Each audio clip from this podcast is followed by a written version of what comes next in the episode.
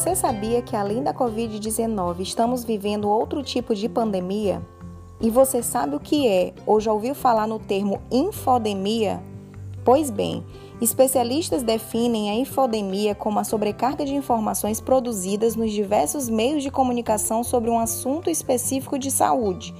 Essas informações podem ser precisas ou não, como no caso das fake news, dificultando assim o acesso a fontes seguras e confiáveis.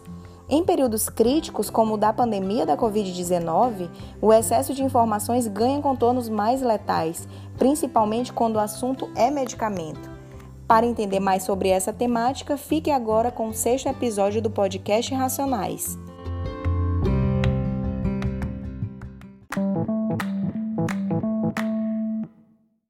Bem-vindos a mais um podcast Racionais do Centro de Informação sobre Medicamentos da Universidade Federal do Maranhão, SIM-UFMA. Eu sou Kelly Maluf, farmacêutica do SIM, e estarei acompanhando vocês no episódio de hoje, que tratará do tema Infodemia sobre medicamentos, ideias e estratégias. Para abordar esse assunto com mais detalhes, convidamos uma pessoa muito especial e grande parceira do nosso SIM, a farmacêutica Maria Fernanda Barros de Oliveira, responsável pelo Centro de Informação sobre Medicamentos do Conselho Regional de Farmácia da Bahia.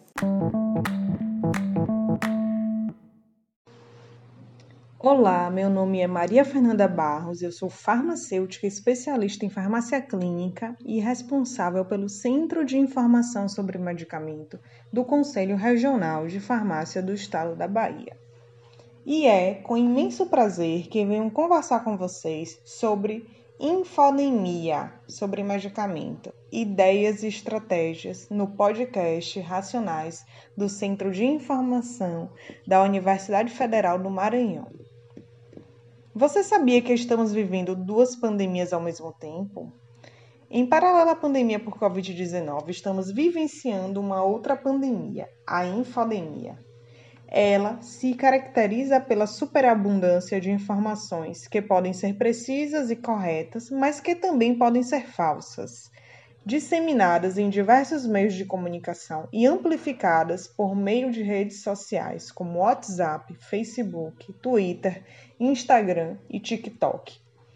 A infodemia pode piorar a pandemia por Covid-19, pois há um aumento de desinformação e manipulação dessas informações. E por que eu digo que pode piorar? Essa situação compromete o acesso à informação confiável e pode afetar o comportamento das pessoas, inclusive sobre o uso de medicamento. Pode estimular o uso inadequado de medicamento que não tem até o momento comprovação científica para tratar uma determinada condição, como o uso de hidroxicloroquina e ivermectina para tratar ou prevenir a doença causada pelo novo coronavírus podendo causar problemas como eventos adversos a medicamento. Pode também estimular as compras desnecessárias desses insumos e levar ao seu desabastecimento, impactando diretamente no tratamento de pessoas que usam esses fármacos para tratar outras doenças. Durante a pandemia, temos ouvido muito, muitos meios de comunicação falarem sobre estudos com o objetivo de encontrar um medicamento para tratar ou prevenir a doença causada pelo novo coronavírus, a Covid-19. E, para entender um pouco melhor sobre tudo isso que está acontecendo, precisamos conhecer o básico sobre desenvolvimento de fármacos. O potencial medicamento para tratamento de uma determinada patologia passa por testes pré-clínicos laboratoriais, os chamados in vitro, e também em animais, que são chamados in vivo, Ambos testes têm o objetivo de determinar se, são, se o medicamento é seguro para ser testado em humanos. Os resultados da pesquisa são apresentados aos órgãos regulatórios, como no caso do Brasil para a Anvisa, e aos comitês de ética em pesquisa, que aprovam se o medicamento pode ser testado em pessoas.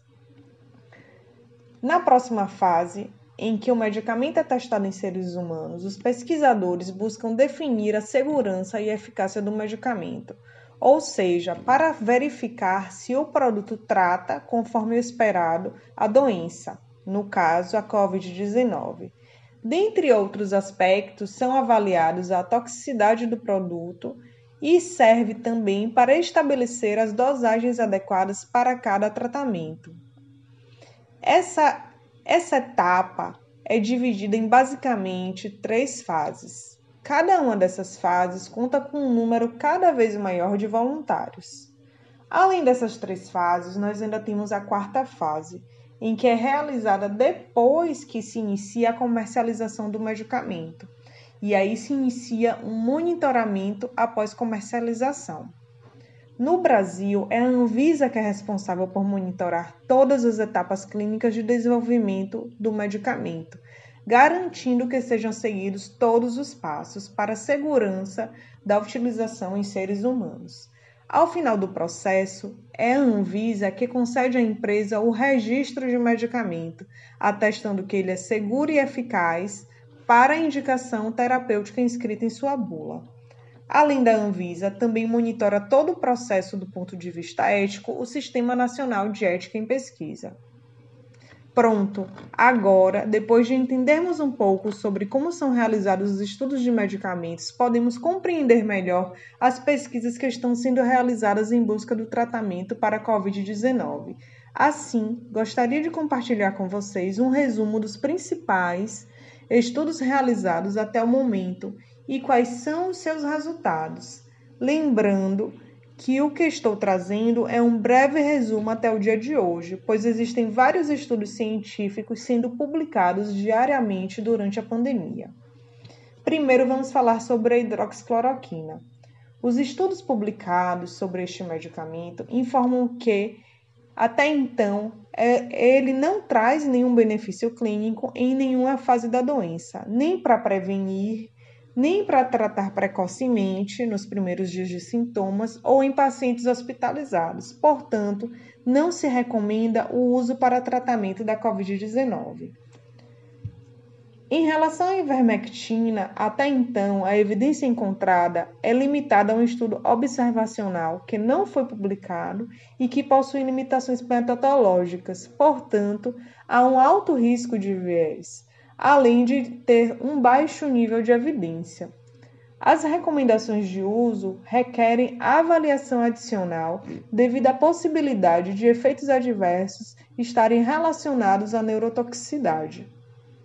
Outros resultados de estudos, é, resultados preliminares, demonstram, demonstram indicação para outros dois medicamentos, como o Remdesivir e a dexametasona. Sobre o redesmivir, os resultados encontraram que o tratamento não está associado a benefícios estatisticamente significativos, mas os resultados demonstram que o tempo médio de recuperação foi de 11 dias para o grupo tratado com este medicamento, comparado com 15 dias com o grupo tratado com placebo. Os resultados preliminares para o medicamento dexametasona mostram que os resultados são encorajadores. No entanto, é necessário aguardar dados completos e passar por um processo de revisão por pares em um periódico científico antes de se realizar qualquer recomendação a favor ou contra a dexametasona. Diante de todo esse cenário, não é fácil tomar uma decisão em meio de todas essas informações, principalmente quando a pessoa é leiga. Aproveitando o gancho, um assunto que ainda preocupa muitos profissionais da saúde, principalmente nesse período de pandemia, é a automedicação de pessoas leigas no assunto.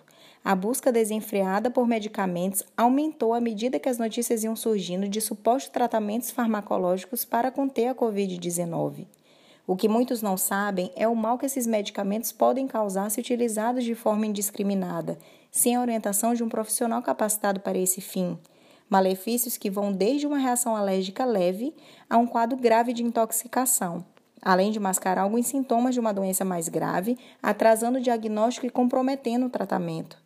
Por esse motivo, os Centros de Informação sobre Medicamentos juntaram esforços nesse período tão crítico pelo qual estamos passando para prestar informações de qualidade, seguras e baseadas em evidências científicas sobre o coronavírus. Na oportunidade, a farmacêutica Maria Fernanda explicou melhor como funcionam os serviços de um centro de informação sobre medicamentos.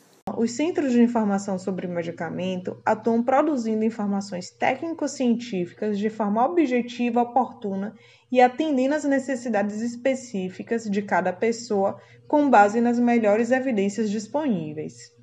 A pessoa, seja profissional de saúde ou paciente, que tiver uma dúvida sobre medicamento, poderá entrar em contato com o serviço para mais esclarecimentos. Adicionalmente, elenquei algumas estratégias para que possamos reduzir o impacto da infodemia de medicamentos nas nossas vidas. Primeiro, pesquise sobre Covid-19 somente em sites confiáveis. Segundo, desconfie das informações da Covid-19 que estão sendo disponibilizadas nas mídias sociais. Se leu algo que pode influenciar a vida de uma pessoa, não compartilhe antes de checar se a informação é verdadeira. E por final, não utilize medicamentos sem acompanhamento de um profissional de saúde.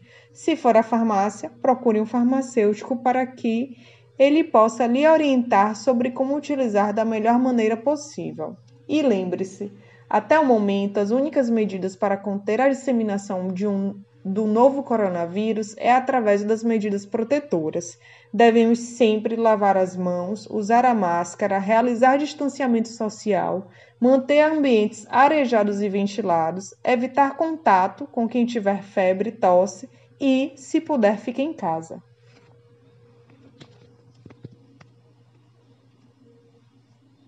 Muito pertinente o que a farmacêutica Maria Fernanda acabou de mencionar, pois é sempre importante reforçar os cuidados básicos de higienização e isolamento social, medidas bastante eficazes para evitar a contaminação pelo novo coronavírus, uma vez que ainda não há estudos científicos comprovados de um tratamento ou vacina no combate a essa pandemia. Estamos finalizando o sexto episódio do podcast Racionais e, na oportunidade, gostaríamos de agradecer mais uma vez a participação da farmacêutica Maria Fernanda Barros de Oliveira, que, diretamente da Bahia, trouxe um tema bastante relevante nesse tempo de pandemia da Covid-19, e aos ouvintes que sempre nos acompanham e impulsionam o nosso trabalho. Aguardem a próxima edição. A sua dúvida pode ser esclarecida por aqui. Compartilhe esse podcast com seus amigos e familiares. Ah, e não esqueça de conhecer melhor o nosso trabalho através do Instagram sim.ufma e do Facebook simufma.